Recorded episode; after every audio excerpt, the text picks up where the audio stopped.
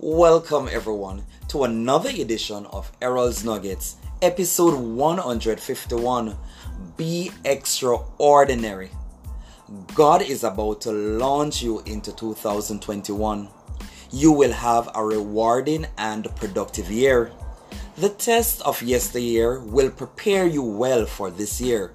As such, continue to take steps to your dreams.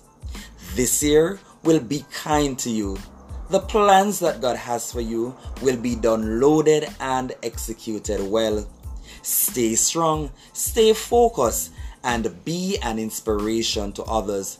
Be an advocate of transparency and accountability.